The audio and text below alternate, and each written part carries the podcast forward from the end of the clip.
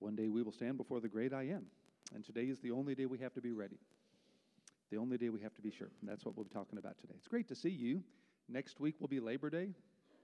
It'll be nuts out here next week. We kind of like it this way, kind of like it a little quieter, calmer.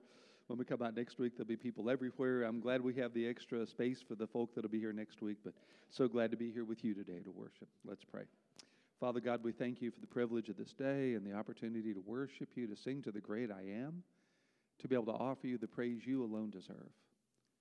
Father, help us to live in a lifestyle of praise, a lifestyle of readiness, a lifestyle of preparation, a lifestyle that knows the best way to live on earth is to live for heaven.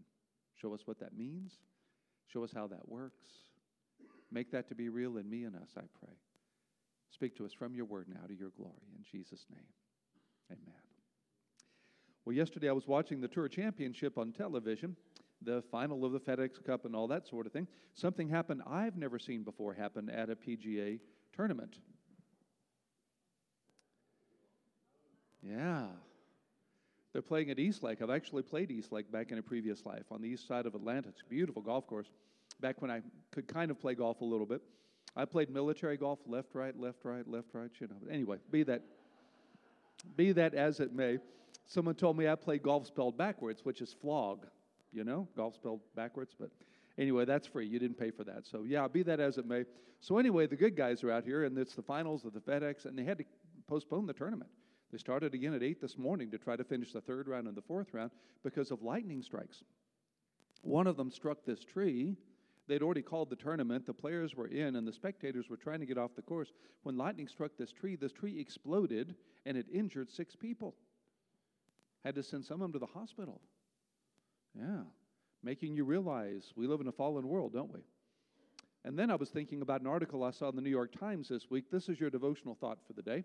If the Yellowstone supervolcano were to erupt, it would blanket that much in volcanic ash.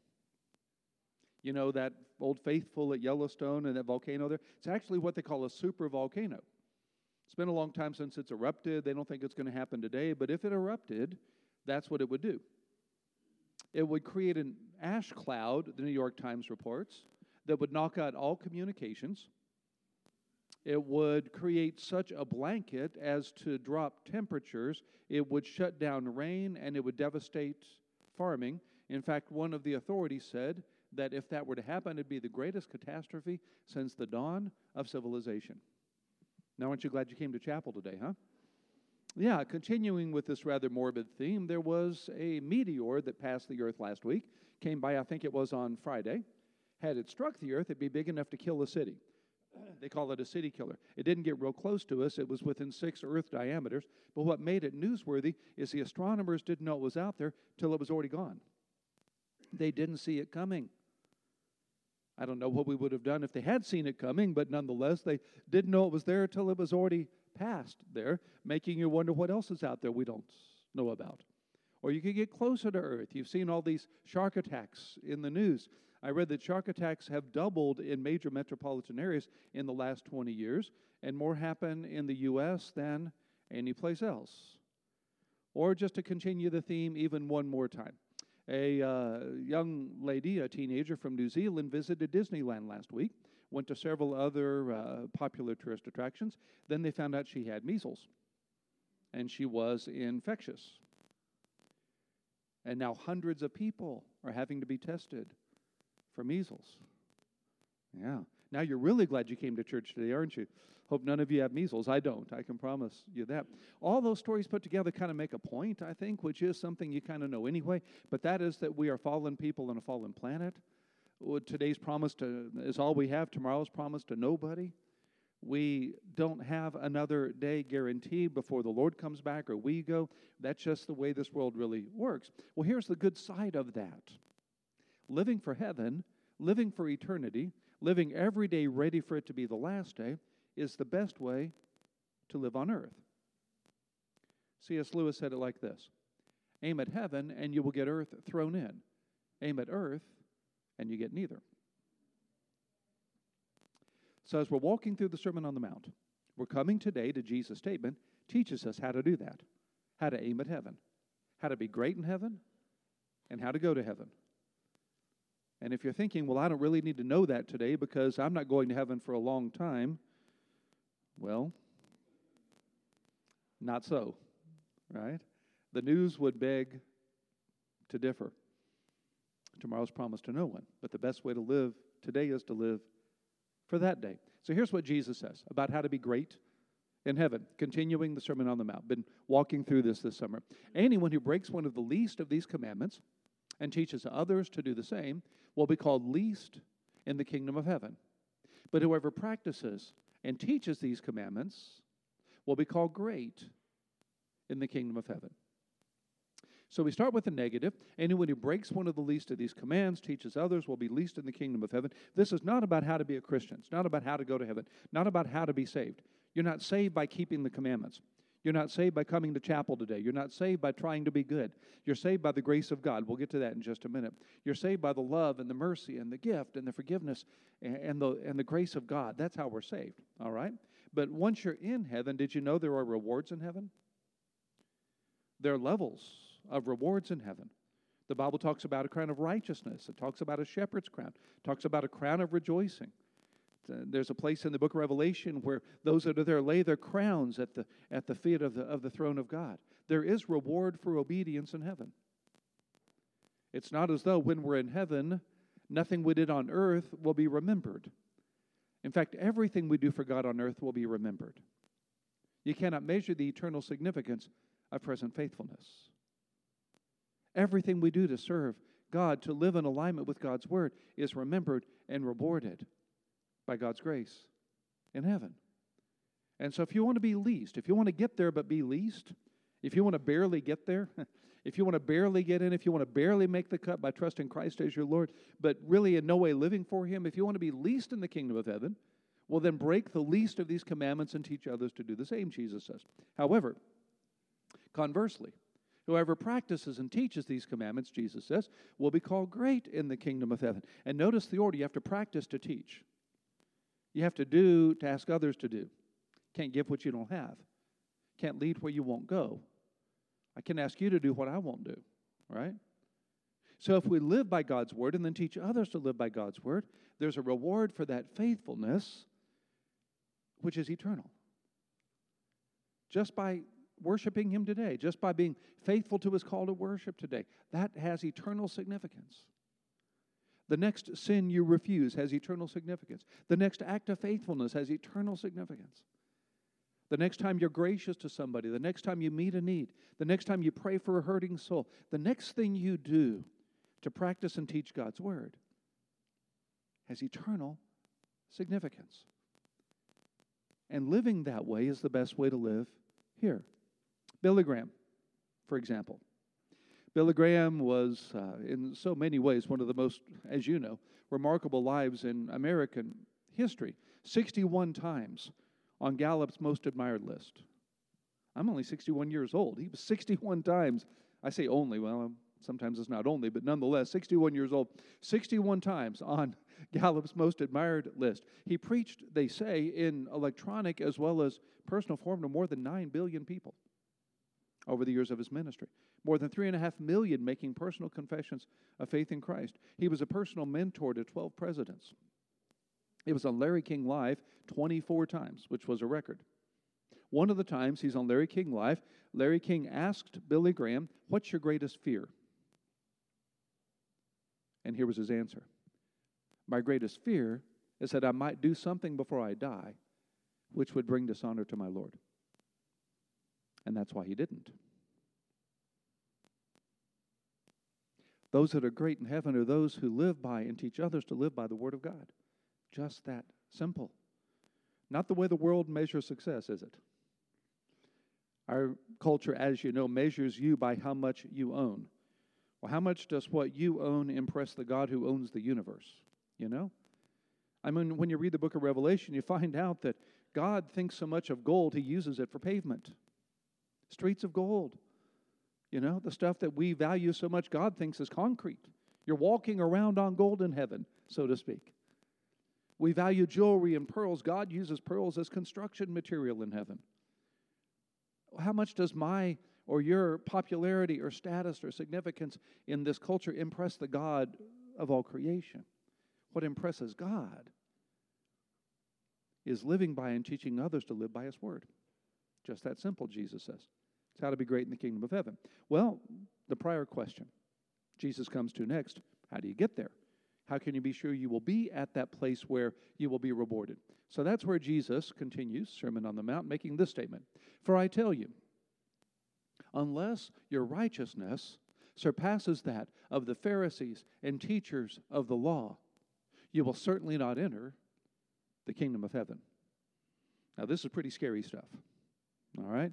Jesus says, I tell you, it's emphatic in the Greek. It's like he's pointing his finger at you. It's like he's pounding a pulpit. He, he's, being, he's being emphatic in the original. I tell you, unless your righteousness goes past, uh, fills up more than, uh, ex- exceeds that of the Pharisees and teachers of the law. Now, we think of these guys as bad guys, right? I mean, the Pharisees were the ones, obviously, that were complicit in the death of Jesus, the Sanhedrin, and all of that. We think of the Pharisees as these hopeless legalists and all that. In Jesus' day, the Pharisees were the spiritual Marines. They were the Green Beret. They were the uh, Navy SEALs. They were the, the most uh, holy people in the culture. There were never more than 6,000. Pharisee means separated one. So the way they work was like this you have these Ten Commandments, right? Let's take the commandment about keeping the Sabbath, let's say. What does it mean to keep the Sabbath? What does it mean not to work on the Sabbath? So the Pharisees and others like them developed laws around, they called it a hedge, laws around the law. Then they developed laws to interpret those laws. Then they developed teachings to interpret that and te- teaching to interpret that law to keep from breaking this law. For instance, one example how far can you walk on the Sabbath before it's work? Well, they decided it was what we would call three eighths of a mile. So when Pharisees showed up in a town, they put rocks three eighths of a mile around the town to tell them when they'd gone three eighths of a mile so they wouldn't break the Sabbath. But then somebody said, well, but wait a minute, I have to come back, so that's six eighths. So then they decided, well, you can go six eighths as long as you stay there. But if you go past three eighths, you can't come back. That's the kind of stuff they were dealing with. These laws, these minutiae of laws, they developed 613 laws ultimately, but then they had commentary on that called Mishnah, then they had the Gemara commentary on the Mishnah, and they put all that together in the Talmud, and here's what it looks like today. I have a copy of it. That's in my library. That's my copy of the Babylonian Talmud, all 23 volumes of the laws that the Pharisees tried to live by so as not to break the laws of God. One example they had 39 categories of Sabbath laws. Not 39 laws, 39 categories. This volume right there is just Sabbath law. It's called the Shabbat. See that right there? That's how the Hebrews or the Jews today speak of the Sabbath. If you're in Israel on the Sabbath, they'll say Shabbat. They'll say Shalom Shabbat. That volume contains nothing but laws on how to keep the Sabbath. And that's what the Pharisees were trying to live by. And Jesus says, if you want to go to heaven, you've got to be more righteous than that. And you're thinking, what shot do I have, right? And that's the point. When Jesus says, unless you're more righteous than this, what he's calling us to is a righteousness we can't achieve, that can't be done in human terms, can only be given by the grace of God. Tragically, Americans don't understand that. Only 2% of Americans are afraid they might go to hell. Americans think as long as I'm good, I'll go to heaven. I mean, only bad people go to hell, right? I mean, the Hitlers go to hell, but I, am a good person. As long as I'm a good person, believe in God, that's really all that I need to do.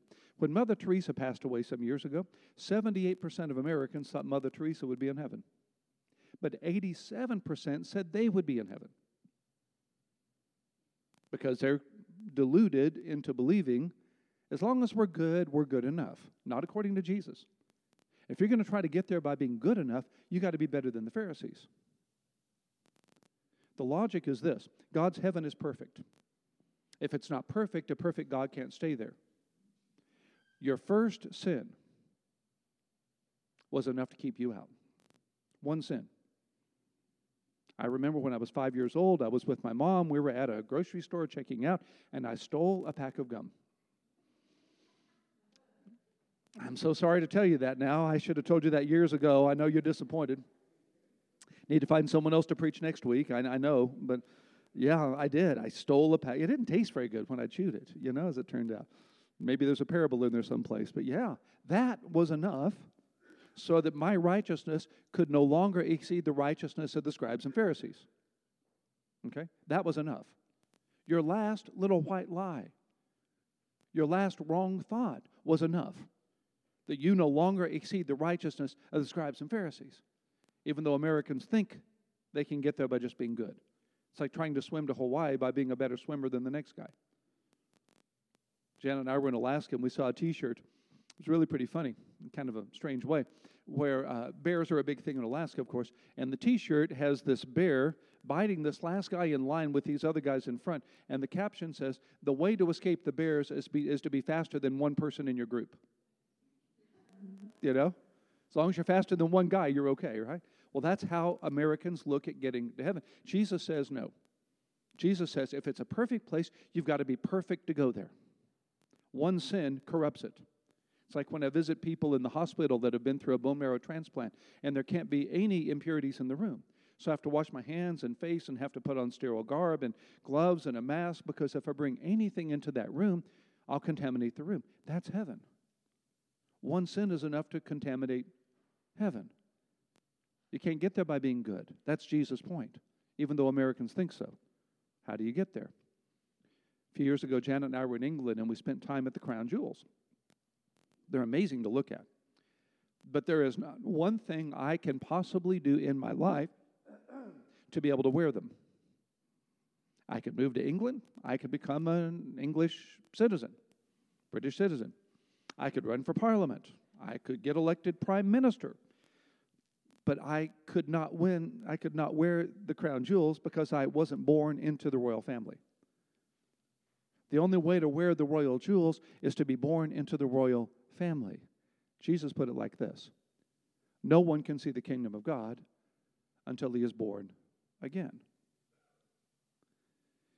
When you ask Jesus to forgive your mistakes and be your Lord, when you ask Jesus to forgive your sins and be the Savior of your life, that's when you're born again. And that's when you become the child of God. And that's when you have the righteousness of God that exceeds the righteousness of the scribes and Pharisees.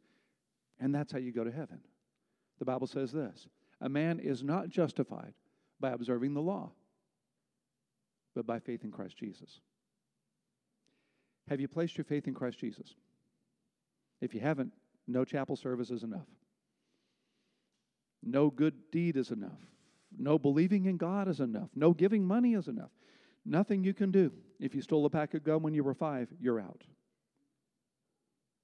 You can't do enough to earn your way there. You can't be a good enough swimmer to swim to Hawaii. It doesn't work. But if you've asked Jesus to forgive your mistakes and be your Lord, you've been born again. Now you can wear the royal jewels. Now you'll be in heaven. And so it comes down to this. If you want to be in heaven and be great in heaven, follow Jesus and help people follow Jesus. It's really that simple. Question is, are you doing that? First of all, have you trusted Christ as your Lord? And if you have, are you following him and helping others follow him? How are you doing that? Who would say you're helping them follow Jesus? Who in your life would say they're being drawn to God by you? Who would say that they see Christ in you? Pray about that. Say every day, God, help me to help people follow you, and He will answer your prayer. Say every day, God, help me to be the light in a dark world, and you'll be that light. God, help me to live by your word and help others live by your word, and He will help you do that. And you will be not only in heaven, you'll be great in heaven. That's what Jesus says. Close with this. You might have missed this in the news. Happened a few months ago that the pastor of First Baptist Church in Union City, Tennessee, retired. Didn't make the news that I could see. I did a search just this last week. Couldn't find anything online anywhere about that event, about that retirement. Couldn't even find anything online, photographic evidence of the pastor. Couldn't find a single picture of him anywhere online. Could find only a few articles online that had any reference to his ministry whatsoever. And then in his actually in his 80s, uh, had been through pastored so many churches over the years, and then pastored this church in Tennessee and retired earlier this year. Nearly 50 years earlier, the pastor of this church, Union City First Baptist Church in Tennessee, was pastoring a very large church in Birmingham when a tiny startup church in Houston, Texas, became convinced somehow that he should be their pastor. So they went out to Birmingham, they met with him, they talked with him. He was not interested in leaving this very large, thriving church in Birmingham. He'd spent his whole life at that point in Alabama to come to this startup church in Houston. He asked for pictures of their campus, but the campus was so small, they wouldn't even show him pictures. They finally got him to come to Houston to look at the situation. They drove him all over the area. They showed him the nearby college, they showed him the houses that were being built and all of that. And then finally, they showed him the church campus, little tiny campus.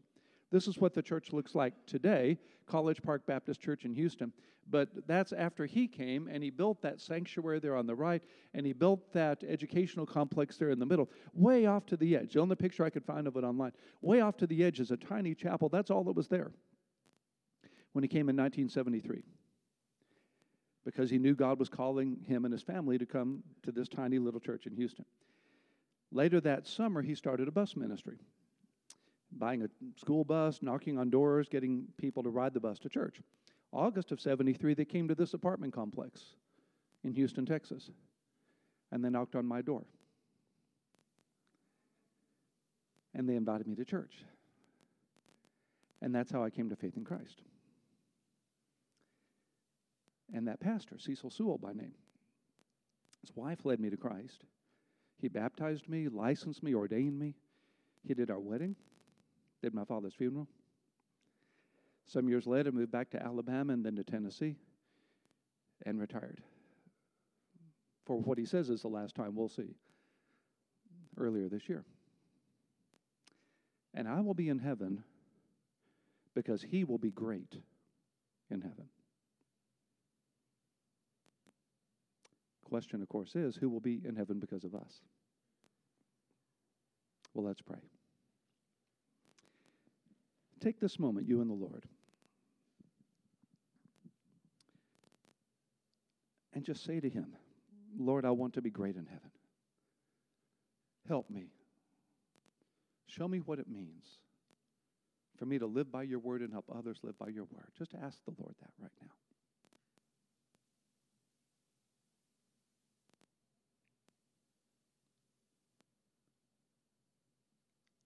Then make the commitment to start every day with that prayer. Lord, today, help me to live by your word and help others live by your word. And if you'll do that day by day, you will be great in heaven, and others will be in heaven. And then, if you're not certain that you have made that commitment we've talked about today, to ask Jesus to forgive your mistakes and be your Lord to give you a mm. righteousness that exceeds the righteousness of the Pharisees and teachers of the law, to wear those royal jewels, to be in the family of God. If you're not sure you've done that, I want to urge you to do that today. In fact, we don't do this very often, but I'd like to lead a salvation prayer right now as we're praying. This is not the only way to make a personal commitment to Christ. It's what I did in 1973. And it's what so many others have done is to pray these words. If you if you're not sure you've done this, I invite you to pray these words with me in your heart to God. And then afterwards, I would urge you to talk to a Christian about what you've done so they can help you take your next steps in Christ. And if you know you've done that, then pray for somebody here today that maybe hasn't. If you're not sure that you'll be in heaven, if you're not sure that you've trusted Christ, then I invite you to pray these words in your heart with me to God. Dear God, Thank you for loving me. Thank you that Jesus died to pay for my sins. I turn from them now. I ask you to forgive me for them. I ask you to be the Lord of my life. I ask Jesus to come into my life. I will live for you as long as I live. Thank you for making me the child of God. In Jesus' name. Amen. It's all by grace. It's all by grace. And it was just by grace in August of 73 that that church knocked on my door in that apartment complex, Mason DeVille Apartments, Southwest Houston. Who knew then that I'd be get, I get to be here talking about that with you today? Who knows? In 50 years, almost, who will be talking about Jesus because of you? Well, have a great day and week. God bless.